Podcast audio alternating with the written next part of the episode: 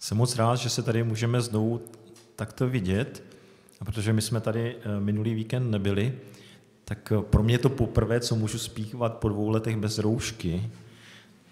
A zjistil jsem, že mi to jde mnohem lépe. Nejsem takový přidušený a utlumený. A zároveň můžeme být vděční za to, co nám Pán Bůh každý den dává. A taky dneska si budeme připomínat eh, a takovou boží péči o jeho lid eh, při výjití z Egypta. A navazuje to na tu sérii, kterou jsme začali minulý týden, kdy Jirka mluvil o, o tom, jak pán Bůh zázračným způsobem a zachránil Izraelce v Egyptě a jak je navzdory tomu, co s nimi tenkrát faraon a další chtěli udělat, a tak je vyvedl. A dneska se budeme podívat na to, co to znamená a jít po takové cestě s Pánem Bohem do neznáma. A já jsem si uvědomil, že to je hodně podobné i našim cestám, protože my jdeme po takové cestě s Pánem Bohem a nevíme moc, co přijde. Stejně jako ti Izraelci nevěděli, co přijde. Ale oni věděli, kam jdou, protože Pán Bůh jim to hned na začátku řekl. Řekl, několikrát jim opakoval, vyvedu vás z této egyptské země a povedu vás do země, kterou jsem pro vás připravil. A oni věděli, kde ta země je, ale nevěděli, kudy je tam pán Bůh povede. A on je vedl trošku jinak, než oni si představovali. Ale to, co je důležité, on byl celou dobu s nimi. On byl ten, který jim ukazoval cestu a zároveň je něco o sobě vyučoval. A tak věřím, že i ta cesta, kterou my jdeme, je podobná. A když budeme číst tyto příběhy, které jsou také prastaré, jak ta písnička, co tady zazněla, a tak, tak si můžeme uvědomit, že zase nejsou tak vzdálené od toho, čím my procházíme. A že ten pán Bůh, který tenkrát vedl Izrael a z Egypta, tak je pořád stejný. Pojďme se podívat na první takový příběh, budou to taková čtyři zastavení, na která se podíváme. A podíváme se do knihy Exodus. Kdo máte, můžete si najít 14. kapitolu knihy Exodus.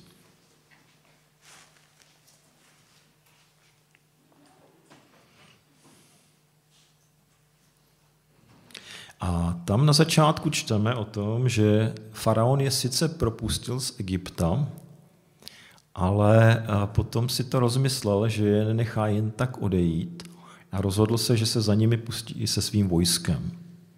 A v těch prvních verších v knize Exodus čteme o tom, že on vybral 600 vybraných vozů s tříčlenou posádkou a ještě dalšími a poslal je za těmi Izraelci, které odcházeli po poušti. A ta situace, v které se oni ocitli, skutečně jako nebyla závidění hodná. Jednak protože ti Izraelci nebyli vůbec nějakým způsobem ozbrojeni nebo vycvičeni bojovat. A za druhé, že pokud se na ně řítí 600 bojových vozů, tak pěšáci na poušti nemají šanci. A tě jich kolik chce. A jediná věc, která je mohla zachránit, byl hospodin. Ale v té chvíli oni to úplně tak nevnímali. A proto čteme tato slova od 10. Eh, do 12. verše. Když se farao přiblížil, synové Izraele pozvedli oči a hle, táhli na ně egyptiané. Izraelité samým strachem úpěli k hospodinu. Tehdy začali Mojžíšovi vyčítat. Nebylo snad v Egyptě dost hrobů, proč si nás odtud vyvedl? Abychom zemřeli na poušti? Co s nám to udělal? Proč si nás vyváděl z Egypta? Neříkali jsme ti to už v Egyptě? Říkali jsme, nech nás být, ať otročíme Egyptu. Otročit Egyptu bylo určitě lepší, než zemřít na poušti. Někdy se nám stává, když přijdou těžké věci do našeho života, že začneme tak jako zapomínat na to špatné, co se dělo a chceme se vrátit někam do bezpečí, do relativního bezpečí, kde jsme jakýmsi způsobem žili. Tady ti Izraelité volají k hospodinu a volají ho, chceme se vrátit, chceme zpátky do toho Egypta, kde jsme otročili, abychom žili. Ale oni už zapomínají, co se tam stalo. A na začátku, ve druhé kapitole knize Exodu, můžeme číst o tom, jak oni otročili v Egyptě, jak byli utiskováni a jak volali k hospodinu. Volali a prosili, aby je zachránil. A Bůh to udělal. A teď je vyvádí. Oni viděli tu velikou boží moc, kterou se on ukázal na tom Egyptě. Poslal ty rány na Egypt a nakonec prošel celým Egyptem, kde boží duch zabil každého prvorozeného. Přestože viděli boží moc, najednou pochybují o Bohu a říkají, radši se vrátíme. A zároveň vyčítají Mojžíšovi, ty si nás odvedl, ty nás vedeš, abychom zahynuli. Zapomněli na to, jak je utiskovali egyptiané, a taky zapomněli na to, že faraon nařídil, aby každého prvorozeného chlapce vždycky zabili. Nebylo to jenom o otroctví, ale bylo to i o zabíjení. Oni říkají, radši se vrátíme, než abychom tady zahynuli.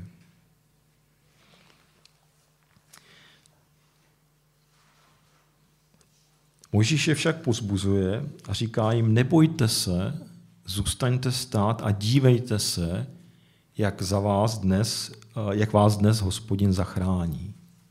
A jak dnes uvidíte hospod, egyptiany, tak, jste, tak je už nikdy neuvidíte. Hospodin bude bojovat za vás a vy budete mlčet, říká a v dalších verších.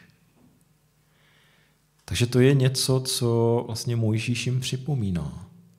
Nejste to vy, kteří jste se rozhodli jít sami někam, ale je to hospodin, který vás vyvedl a který vás vede. A právě proto, že to je Bůh, který vás vede, nemusíte se bát. A nemusíte vůbec nic dělat proti tomuto nebezpečí. Protože někdo je s vámi. Někdo mocnější než to faraonovo vojsko. Ten, který je stvořitelem celé země ten, který vás vykupuje.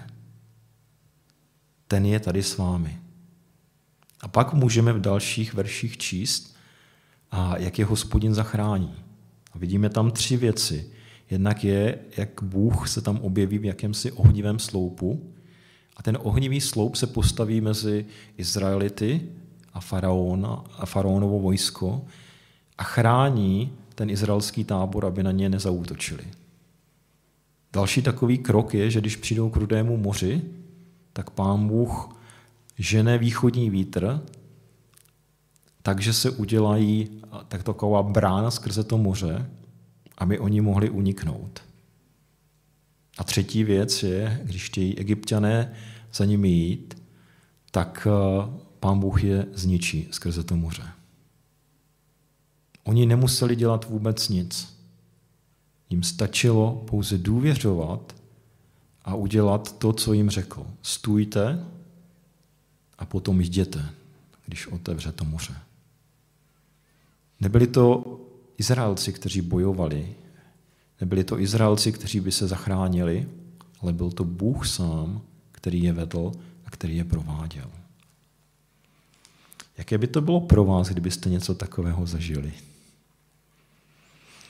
jsem přemýšlel, jaké to je procházet tím Rudým mořem. Ono se přesně neví, kde to jakoby bylo. A v té Bibli to není přesně uvedené, tak je několik takových, a několik takových variant, kde to asi mohlo být. Procházet skrze moře, kde jsou takové ty stěny z té vody. Co jim to říkalo o Pánu Bohu? Myslím si, že jedna věc, kterou si mohli uvědomit, je, že Pán Bůh je s nimi.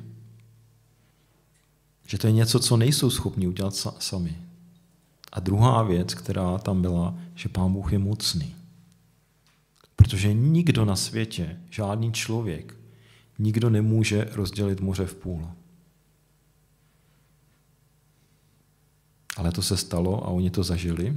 A proto máme i ty velikonoce, kdy oni si neustále židé připomínají a to výjití z Egypta. Boží zázraky, které pán Bůh udělal a skrze svůj lid tenkrát. Takže bychom si mohli myslet, že když Izraelité projdou takovouto zkouškou, že potom s jásotem potáhnou za Pánem Bohem a budou se radovat z toho, že Pán Bůh je s nimi. Ale nestalo se tak. Když se podíváme na další text, a to je v 15. kapitole od verše 22, a tak oni se vydali a přišli k poušti Šůr. Tři dny šli pouští, aniž nalezli vodu. Když potom přišli do Mary, nemohli místní vodu pít, neboť byla hořká. A proto se jmenuje Mara, hořkost. Tehdy lid začal reptat proti Mojžíšovi. Co máme pít, říkali. Takže oni prošli tím mořem, tři dny jdou a celé tři dny na té cestě nenašli nic, nic na pití. Pravděpodobně během prvních dvou dnů vypili vše, veškeré zásoby, které spolu měli. A teď přicházejí na místo, kde je pramen. Naděje konečně se napijeme. A když tam přijdou, tak zklamaně zjistí, že to, v co doufali, na co se těšili, se nedá pít, nedá se to použít. A jejich reakce? Zklamání a lid začne reptat proti Mojžíšovi, co máme pít. A to reptání proti Mojžíšovi není jenom to, že by se rozčilili na svého vůdce, když to tady čteme. Ale má to i jakoby další pozadí. A to pozadí je, že oni spochybňují boží, boží charakter. Oni začnou pochybovat, jestli pán Bůh je nechce umořit žízní. Proč je sem vede? Jestli vůbec má o ně zájem. Všímá si nás? Chce nás trápit? Proč jdeme touto cestou?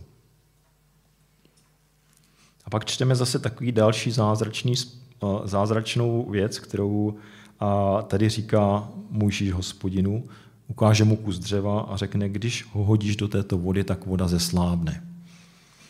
A Mojžíš to vezme a stane se to. Eh, mnozí badatelé přemýšlejí, co to bylo za kus dřeva, který udělal eh, z hořké vody eh, tu sladkou. Kdybyste se víc ponořili do bádání, tak se obávám, že na nic nepřijdete. O to dřevo tam totiž vůbec nejde. Jo, žádné dřevo vám nepromění vodu. Jo, byl to Bůh a boží moc, která proměnila tu vodu. A Bůh jenom si použil jakési viditelné znamení na to, aby ukázal, že je to on, který působí. Stejně jako pán Bůh, když stál, stál, nebo stejně jako Mojžíš, když stál na břehu Rudého moře a zvedl hůl, tak to nebyla ta kouzelná hůl, která by rozptýlila ty vlny, ale byl to Bůh, který to udělal. Takže Bůh si používá různé lidi na různé věci, aby ukázal svoji moc. A my to tady můžeme vidět. A dokonce, když čteme pak ten příběh, tak to pokračuje slovy a tak přišli do Elimu, kde bylo 12 vodních pramenů a 70 palem a tam se utábořili u vody. Takže to pán Bůh, který je vede svým způsobem, svou cestou, ale chce taky zjistit, jak oni přemýšlejí. Určitým způsobem chce je vyzkoušet. Tady se říká, tam dal hospodin linu ustanovení a řád a tam je vyzkoušel. Ta cesta, kterou je vede do té zaslíbené země, není jenom o tom, že změníme místo bydlení. Národ, který si Bůh buduje sám pro sebe, který zachránil, který vykoupil a který chce, aby byl svědkem a takovým svědectvím boží, božího milosrdenství a velikosti pro všechny okolní národy. Ale ty lidé tak nepřemýšlejí. Oni jsou zvyklí žít jako otroci a dělat jenom to, co, co jim pán nařídí. A na té cestě pouští pán Bůh je naučí, co to znamená být svobodný. Co to znamená důvěřovat Bohu, i když procházíme nějakými těžkými věcmi. Biblický spisovatel nebo eh, komentátor Warren Wiersbe říkal, pokud by náš život byly pouze zkoušky, odradí nás to. Pokud život tvoří pouze samé radosti, nikdy se nenaučíme disciplíně, která buduje charakter. Bůh ví, jak vyvážit události našeho života. Přivádí svůj lid do Elimu, kde nachází vodu a možnost odpočinku. Buďme vděční, když Bůh dává požehnání do našeho života a buďme vděční, i když dává břemena. On ví, kolik toho uneseme. Zkuste přemýšlet, třeba když si sednete dneska večer, a jaká požehnání a jaká břemena dává Pán Bůh do vašeho života. Co nás tím chce naučit? A myslím si, že každý z nás, kdo chodí už nějakou dobu s Bohem, uvidí různé události a okamžiky ve, své, v našich životech, kdy Pán Bůh něco lámal v nás, kdy nás učil pokoře a závislosti na sebe. A když se na to zpětně podíváme, tak se to stává požehnáním pro náš život. Protože jsme více závislí na Bohu, více ho poznáme, více mu důvěřujeme, ale také více o něm můžeme říkat druhým lidem. Je to ta výchova, kterou Pán Bůh nás provádí. Pak tady máme třetí zkoušku, která přichází na ten lid a v 16. kapitole můžeme číst eh, od eh, druhého do třetího verše. Je to v době, kdy oni z Elímu odešli, tam se občerstvili, napili, byly tam ty natlové palmy, tak se najedli všeho dobrého. A pak procházejí další pouští, která se nazývá Sín a tady se píše, že leží mezi Elimem a Sinajem. A na té poušti pak celá izraelská obec reptala proti Mojžíšovi a Áronovi. Synové Izraele před nimi říkali, a říkali, proč jsme jen nezemřeli hospodinovou rukou v Egyptě? Tam jsme sedávali nad hrnci, plné, eh, nad hrnci masa a jídali chléb do sytosti. Vy jste nás ale odvedli sem na poušť, jen aby celé toto zhromáždění, jen abyste celé toto zhromáždění umořili hladem. Mojžíš a Áron tedy mluvil ke všem synům Izraele. Večer poznáte, že vás Egypta vyvedl hospodin a ráno spatříte, pardon, tehdy hospodin Mojžíšovi řekl, hle nechám na vás pršet chléb z nebe. Lid bude každý den vycházet a sbírat, kolik potřebují na ten den. Vyzkouším, zda budou žít podle mých pokynů či nikoliv. Takže zase další zkouška, která je něco učí o Pánu Bohu. Přicházejí na poušť, to není jako taková ta písečná poušť, to je spíš pustina, kde nic, eh, eh, co by se dalo eh, vzít k jídlu, neroste. A oni najednou začnou reptat, opět se ptají, a proč jsme tady? Vždyť zahyneme, nemáme co k jídlu. A obracejí se proti Mojžíšovi a, a vzpomínají na to, jak krásně se měli nad hrnci plného masa v Egyptě a že by se vrátili. A možná tam dají takové to hlasování, kdo chce pokračovat a kdo se chce vrátit a teď se rozdělí a někteří se jdou vrátit. Co udělá pán Bůh? Myslíte si, že pán Bůh neví to, co potřebují? Proč je pán Bůh dovádí do této situace? Aby je trápil? Aby se radoval z toho, jak jsou nešťastní? To není ten pán Bůh, který, kterého nám představuje Bible. Pán Bůh, tady píšeme, je, aby je vyzkoušel. A oni v té zkoušce úplně neobstojí. Místo, aby volali k hospodinu, tak si stěžují a, a kritizují Mojžíše a říkají, ty jsi nás vyvedl, abychom tady zahynuli a vzpomínají na ty hrnce masa v Egyptě. To by mě zajímalo, jestli je to tam měli, ale ono se dobře vzpomíná na to, co, někde možná bylo nebo mohlo být. A zase vidíme, že Pán Bůh je ten, který nejen vede a vyvádí z toho Egypta, ale který se o ně chce postarat. On říká, a já vás sám nasytím. Každé ráno vy dostanete chléb, který přichází z nebes. To je ta mana, o které pak čteme dál. Pak říká, a každý večer já vám pošlu křepelky, které vás nasytí. Každé ráno můžete vycházet a sbírat, každý večer přiletí sami křepelky a vy, se, vy je můžete jíst.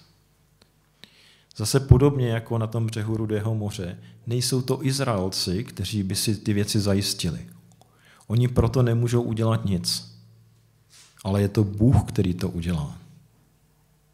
A ta mana se stupuje z nebe každé ráno, kromě soboty, kdy si mají nazbírat den předtím zásobičky na sobotu, aby v sobotu mohli odpočívat.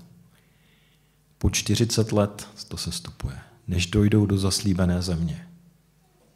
40 let, každý den, ráno, když oni se probudí, je tam ta mana, která jim říká, toto je zázračné, zázračná věc, která přichází a která přichází od Boha.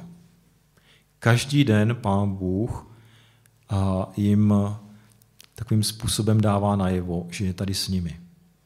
Ta mana to není něco přirozeného, co by se tam jako objevilo. Nebo že by přišly srážky a napadala mana. Můžete chodit každý den ráno ven a nic nenajdete. Nic takového není. Ale tenkrát pán Bůh udělal, že každý den oni dostávali to, co potřebovali ke svému životu. Bůh se o ně stará a taky zároveň je zkouší. Zkouší je v tom, jestli mu budou důvěřovat. Důvěřovat i ve chvíli, kdy třeba neuvidí věci, které potřebují. A pro nás je to hodně podobné, protože jsou věci, které nemáme pod kontrolou a které se dějí v našich životech. A, a otázka je podobná. Budeme důvěřovat Bohu, že je tady s námi, že je to ten, který nás vede, který zná naši cestu, který ví o každém z nás a který nás chce někam dovést. Budeme mu důvěřovat? My nedostáváme manu. Co je naší manou? Když si otevřete Janovou evangelium 6. kapitolu, tak tam můžeme číst toto. Ježíš tam říká, naši otcové jedli na pouští manu, jak je psáno, dal jim jíst chléb z nebe. Ježíš jim odpověděl, Amen, Amen, říkám vám, ten chléb z nebe vám nedal můj žíž, můj otec vám dává ten pravý chléb z nebe. Boží chléb je ten, který se stupuje a dává život světu. To, co nás sytí, to není mana, něco, co by nám dalo fyzicky, působilo na naše fyzické tělo, ale je to sám Ježíš, který přichází, aby nás nasytil. A, a jeden spisovatel, který se nazývá, jmenuje George Wagner, napsal toto, nebo říká v jednom kázání toto. Každé ráno, než přijdou záležitosti běžného dne, sestupuje jemná rosa Božího ducha a chléb života. Je to brzy ráno, milí bratři a sestry, kdy musíme vstát a jít sbírat. Lepší čas pro sbírání než tento není. Stejně jako Izraelci, když chtěli se nasytit, museli každé ráno vstát a jít nazbírat to, co tam bylo, protože jakmile vyšlo slunko, ta mana zmizela. A k nám přichází Ježíš v podobě Božího slova, v podobě modliteb, které dáváme Bohu, v podobě Ducha Svatého a čeká, jestli my si vezmeme z toho, co nabízí. A každé ráno my máme možnost, stejně jako Izraelité, přijít před Boha a čerpat. Živit každý den naše duchovní tělo, našeho ducha. A pak tady máme čtvrtou zkoušku, která na ně přichází. a v 17. v 17. kapitole od prvního verše. Tam čteme toto, po té, co putovali dál. Celá izraelská obec potom podle hospodinova rozkazu vytáhla z pouště Sín na další cestu. Když se však utábořili v Refidimu, nebyla tam voda, aby lid mohl pít. Začali tedy na Mojžíše dotírat. Dejte nám vodu, ať máme co pít.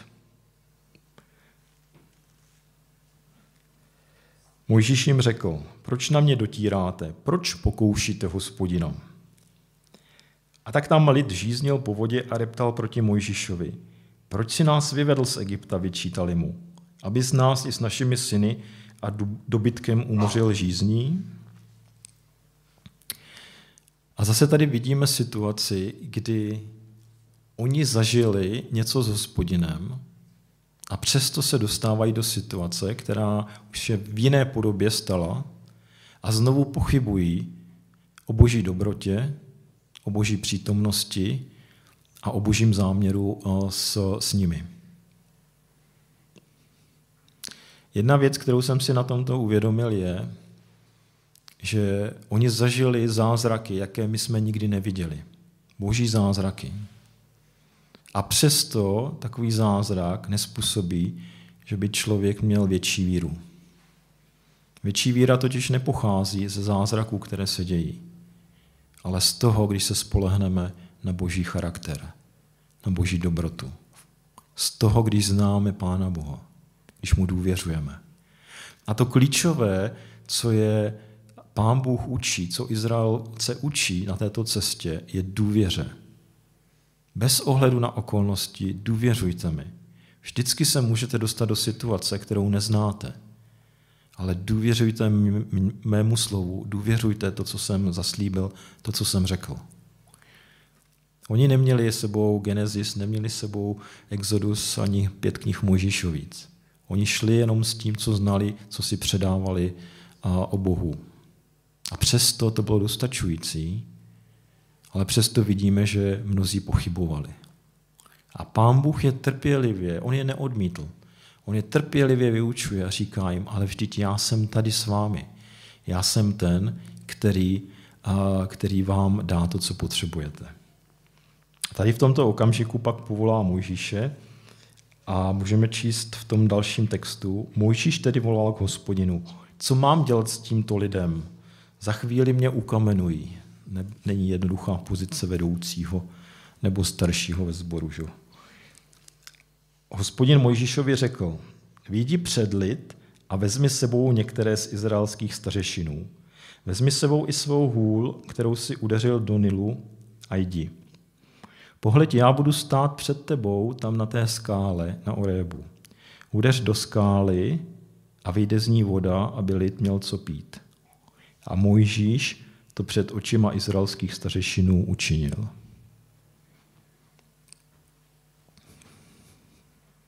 Oni umírali žízní a pán Bůh věděl, že potřebují vodu. A tak povolal Mojžíše, který udeřil do skály a pán Bůh způsobil, že z té skály vytryskla voda. Kde se tam ta voda vzala, to už tady se nepíše, ale to jsou boží zdroje. Protože on je ten, který dává život.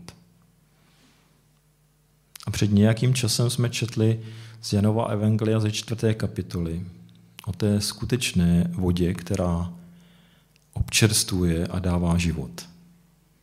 O té vodě, kterou nenačerpáte ze studny a která vám nevytristne ze skály. Ale to je to voda, kterou dává Ježíš. Voda, kterou dává skrze svoji smrt na kříži. Voda, která dává věčný život a stává se pramenem vůči dalším, to znamená, můžete přinášet věčný život druhým lidem. Protože Pán Bůh se stará o nás stejně tak, jako se staral o Izraelce. On ví, že potřebujeme ty fyzické věci, ale ví, že potřebujeme i ty duchovní pozbuzení. A na těch příbězích, co máme napsáno v Biblii, si můžeme připomínat jasně. Tam byli lidé stejně jako my a stejně jako my pochybovali. ale pán Bůh byl s nima a on je z toho zachránil, on je z toho vyvedl. Ale aby si zapamatovali, čím prošli, tak vždycky tam se objevilo to jméno Mara, nebo tady se to jmenuje Masa a Meriba, protože se tam hádali s pánem Budhem a nevěřili mu. Takže měli takové památníky toho, jak nedůvěřovali Bohu a jak pán Bůh se ukázal. A když se díváme na, ten, na tu cestu Izraelců, tak vidíme, že cesta za svobodou z otroctví není vůbec jednoduchá. A dokonce ani když jde Pán Bůh s vámi. Ti lidé Pána Boha poznávají, postupně se učí něco o něm, ale vidíme, že to nejde jednoduše. Myslíte, že to Pána Boha překvapuje? Já si myslím, že ne. Já si myslím, že on věděl, co to je za lid. Ale co je úžasné, přestože on věděl, že budou reptat, on si je vyvolil. Já to nechápu. Proč si vyvolil nás? Protože jsme zbožní, nádherní, krásní, spolehliví. Já si myslím, že on si nás vyvolil proto, že se dívá na to, co jednou z nás bude. A ví, že tou cestou nás může vést. A na každého z nás vsadil, že se to stane. A provádí nás jednotlivými událostmi a dívá se, jak budeme reagovat. A když sklameme, odhodí nás? Myslím si, že ne. Aspoň já jsem to nikdy nezažil. Vždycky je to ten, který čeká na nás, až přijdeme, až si řekneme, že ty hrnce plné masa nás až tak nezajímají. Že důležitější je to, že máme Pána Boha. My jsme se nedávno s Olkou bavili té situaci na Ukrajině a Olga říkala, nedokážu si představit, jak to prožívají lidé, kteří nemají Pána Boha kteří neví o tom, že je tady stvořitel a pán nad veškerou přírodou, ten, kterému můžeme důvěřovat, ten, který je spravedlivý a mocný a ten, který zná každého člověka. Abych se z toho asi zbláznil, kdybych neznal Pána Boha. A nebo bych to pustil mimo. Nemohl bych se na to dívat. Ale tím, že máme Pána, Pána Boha, víme, komu jsme uvěřili a můžeme se ho držet i v těch situacích, které jsou pro nás nové, neznámé.